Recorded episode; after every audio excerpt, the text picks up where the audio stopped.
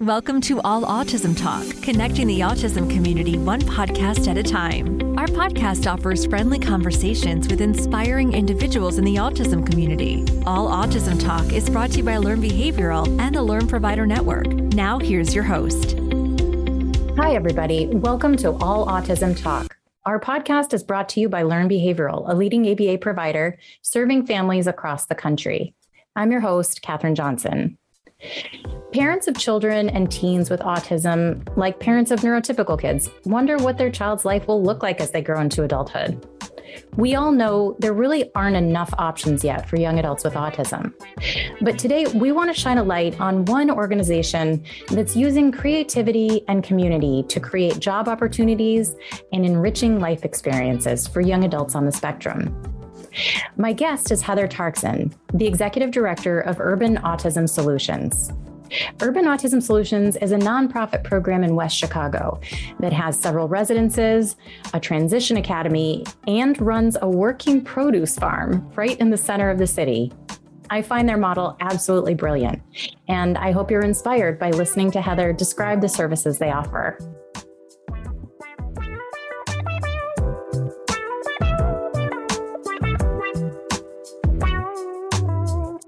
Hello, Heather Tarczan.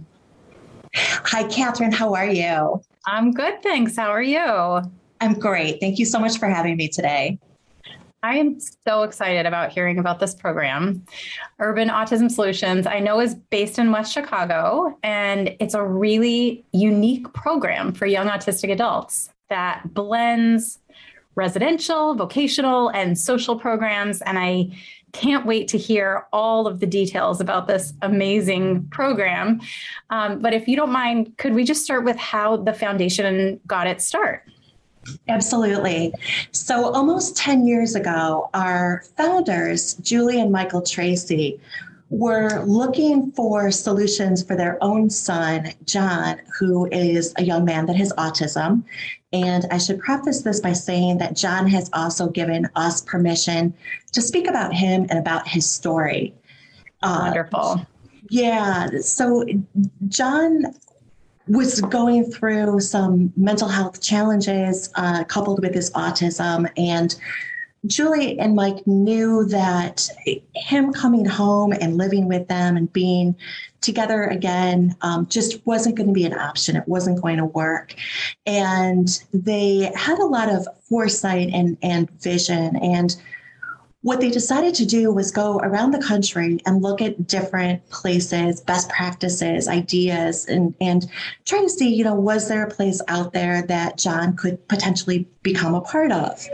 And through their research and through their different tours and visits, they found that um, there wasn't any one place that met what it was that they were looking for. And they narrowed down three components, and that was uh, residential, social, and vocational programming. And from that, at the time, the Julie and Michael Tracy Family Foundation was born. Um, they knew that this was something that they wanted to pay forward to the community as well. It wasn't just going to be for John, it was going to be for others also.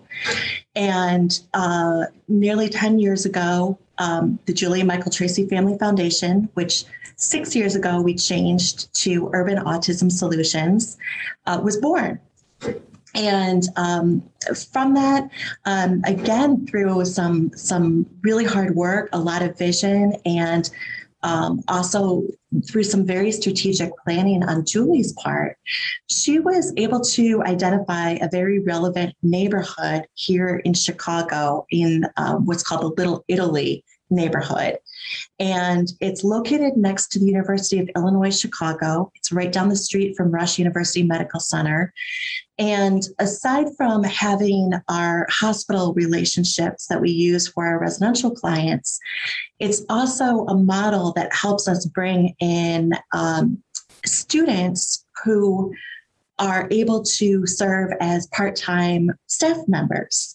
So we're located in this very relevant neighborhood that also has a lot of young adults and also a lot of very charismatic neighbors that have lived here for, for decades. And um, we're located very close to public transportation, which of course is huge in Chicago, but we're also located right after off of the highway. So within two or three blocks of where we're located, either at the highway or you're on a bus. Uh, we're less than two miles from central downtown. And that's what really started our impetus for building our community. We were able to find a house that is converted into an autism friendly space. Uh, we have four private uh, clients that live there. Um, everybody has their own bedrooms. Uh, there's two people that share a bathroom. The first floor is really used as community space. Um, there's a tiny basement office, and uh, the rest of it is bedrooms. Um, so, from building that foundation, we have since over the years continued to build out the organization and the programs.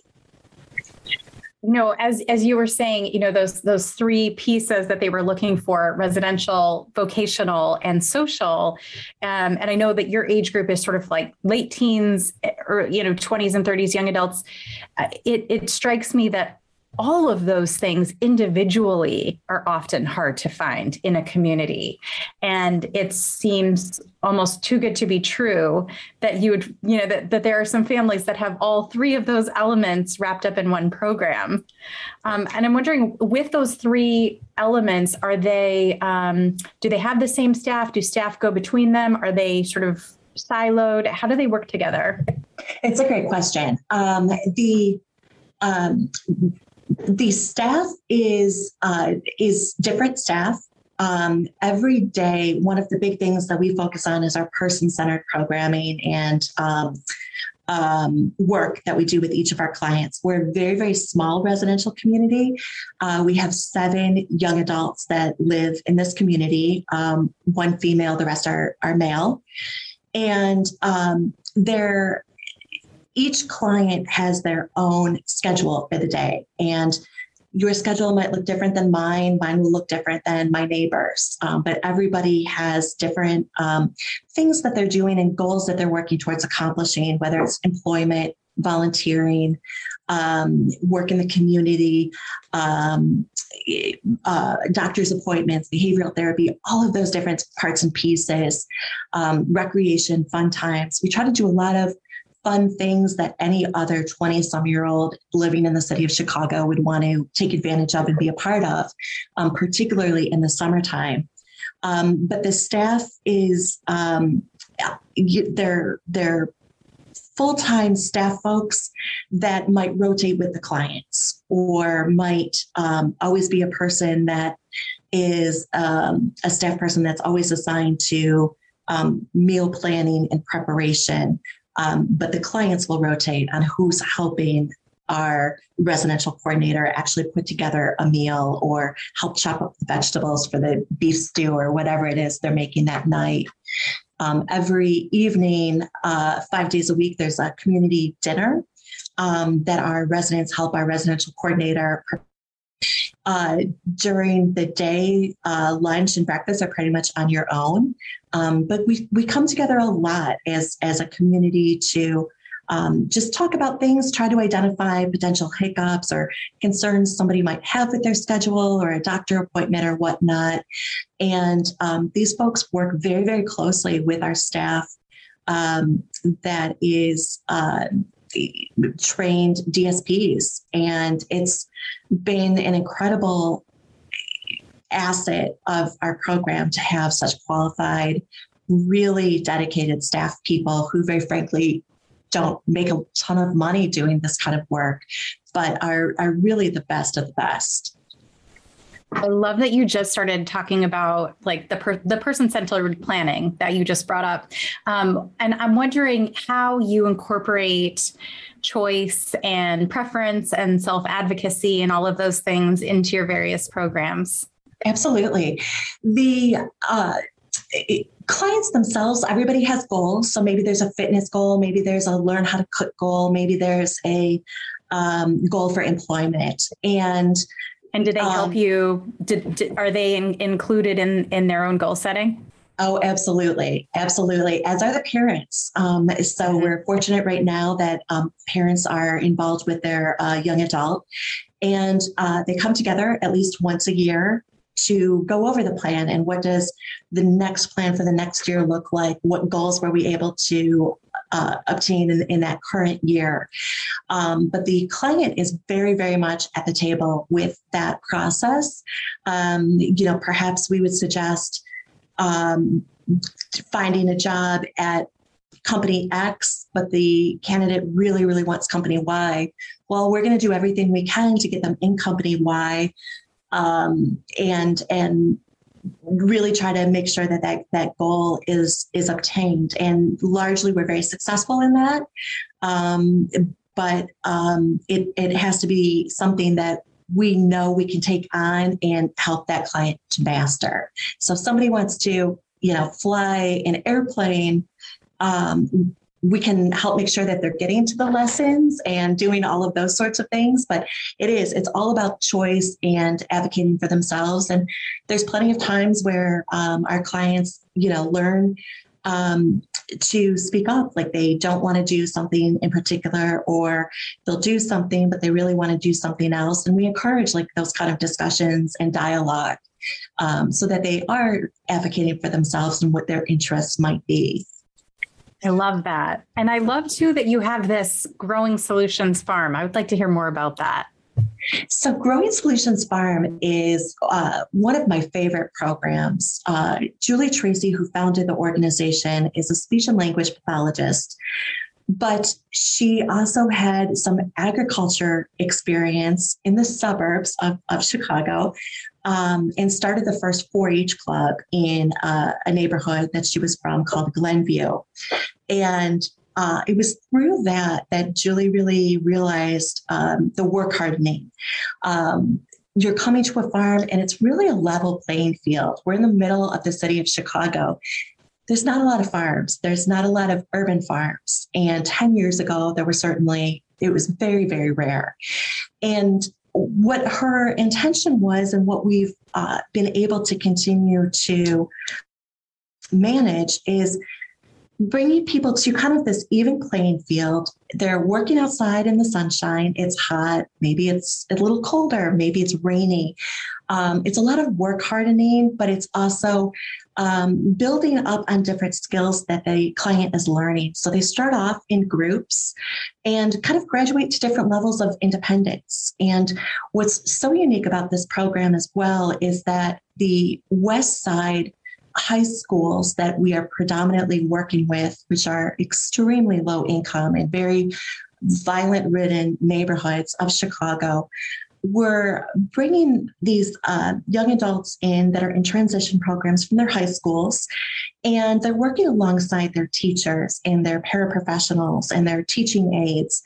And um, they're seeing their teachers sweat and you know have to lift heavy things and move wheelbarrows and learn how to balance and kind of coordinate um, so it, it again it kind of creates like this level playing field um, what's also so special about the farm is that it's in an enclosed area in the illinois medical district and it is a perfect place for people who typically are not able to get outside and enjoy the outdoor environment safely.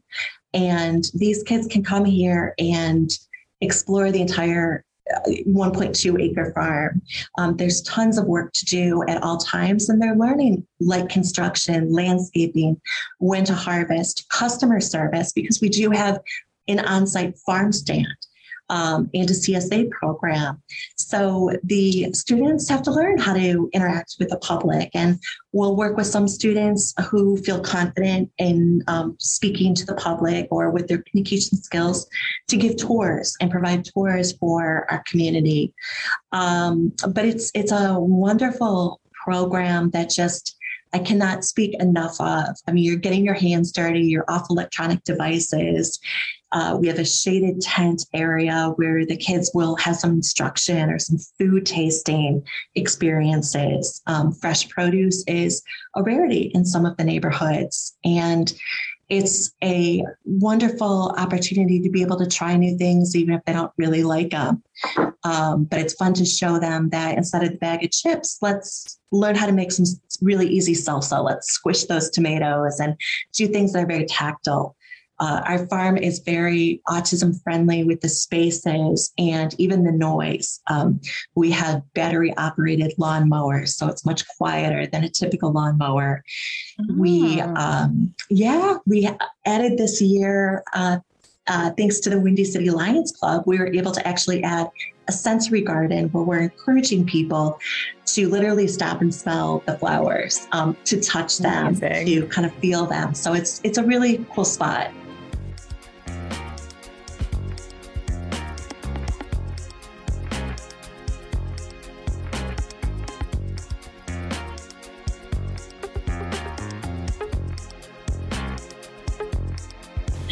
I was going to ask you how big it is. So 1.2 acres in the middle of the city of Chicago. Yes, in the middle of the That's city of incredible. Chicago. It's absolutely incredible. Was it a farm before you all took it over, or did you? What What was the space there before? The Illinois Medical District, Catherine, is a um, body of land that has about 500 acres that they control. And on that body of land, there's four different hospitals, there's a number of different healthcare facilities, um, there's some nonprofit organizations. And the parcel of land that we were on um, was just vacant land. It was uh, unusable land per developers because it's a little rocky. There's some water flow grading issues that would all have to be um, mitigated in order to really develop the parcel. So it's probably not worth it at the end of the day to invest all of that money literally in the ground. So um, I actually met Julie Tracy um, about eight years ago when she was first starting the farm. I had worked at the medical district, and um, my supervisor, Warren Ribley, um, had a meeting with Julie and Mike Tracy. They said they wanted to start this farm. Did we have any land that they could use and try this? And um, that's when we first became acquainted. From that, uh, Warren was able to identify this this parcel of land that was partially enclosed on a street that didn't have a ton of traffic, and said, you know, you can use this. We can't guarantee that nobody's going to steal your tomatoes, but you, you can use it. Um, so fast forward, you know, eight or nine years, and the parcel of land grew from earth boxes that you buy at a home improvement store, and we had about 50 of those, maybe 80 of those, um, to now a full-fledged working produce farm that has a full-time farmer on our payroll. And uh, we produce thousands of pounds of food every year. We donate 20% of it to uh, back to the West Side communities where our students are from. Uh, it's Goodness. donated to food pantries.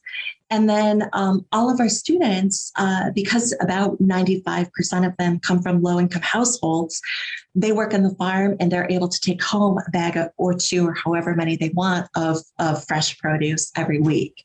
So it's kind of giving right back to the community that um, we're drawing our, our students from, um, giving them great exposure on learning some transferable job skills and um, being able to also show how important it is to give back to others. And we're, we're trying to instill that in our students as well.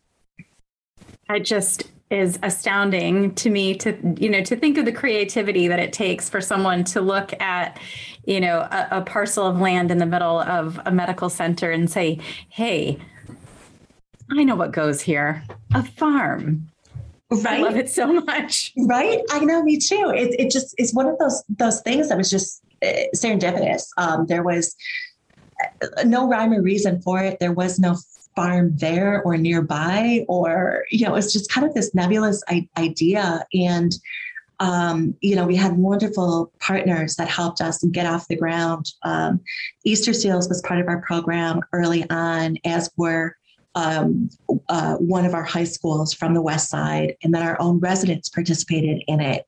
And many of them participated in it for four, five, six years um, before they kind of, you know, felt like they outgrew it and demonstrated their self advocacy by saying, you know, I'm kind of, I'm kind of done sweating in the sunshine and and picking, you know, um, uh, kale leaves. Um, but we it's found so good for them to be outside and learning work skills. So you've got you've got folks who are learning, you know, those sort of like manual work skills and gardening skills and you know soil cultivation, and then you've got the farm store any yeah. works any plans in the works for animals chickens or that's funny. We get asked a lot. Yeah it would be so fun um, to be able to have those kind of animals.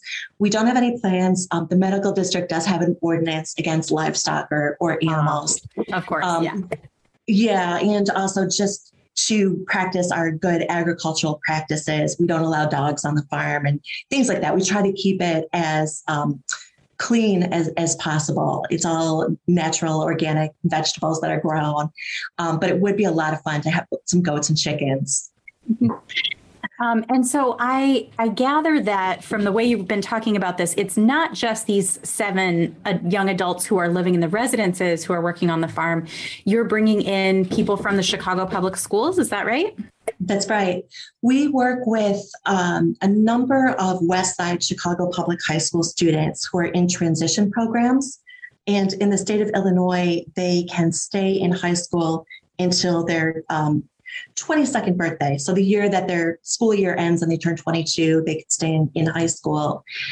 And um, we are specifically working with this demographic because there's schools and students that are very disadvantaged compared to other neighborhoods that are just a couple miles away from them um, that have speech and language therapists that have social workers and when we first started the farm and when i first joined the organization our intent was to try to capture as many students as we could before they graduated from high school and place them into employment. We had a very naive view of how easy that would be and how just it would just happen. Um, and we found that it was anything but. Um, our students, while they might have developed some work skills and demonstrated some, um, you know, great transferable skills by showing up to work on time and showing up to work in uniform, where we were still having some missing pieces. And what we really need, wanted to bridge was um, the clinical services that the students are not getting in school, um, the speech and language, the social work by providing some social emotional learning.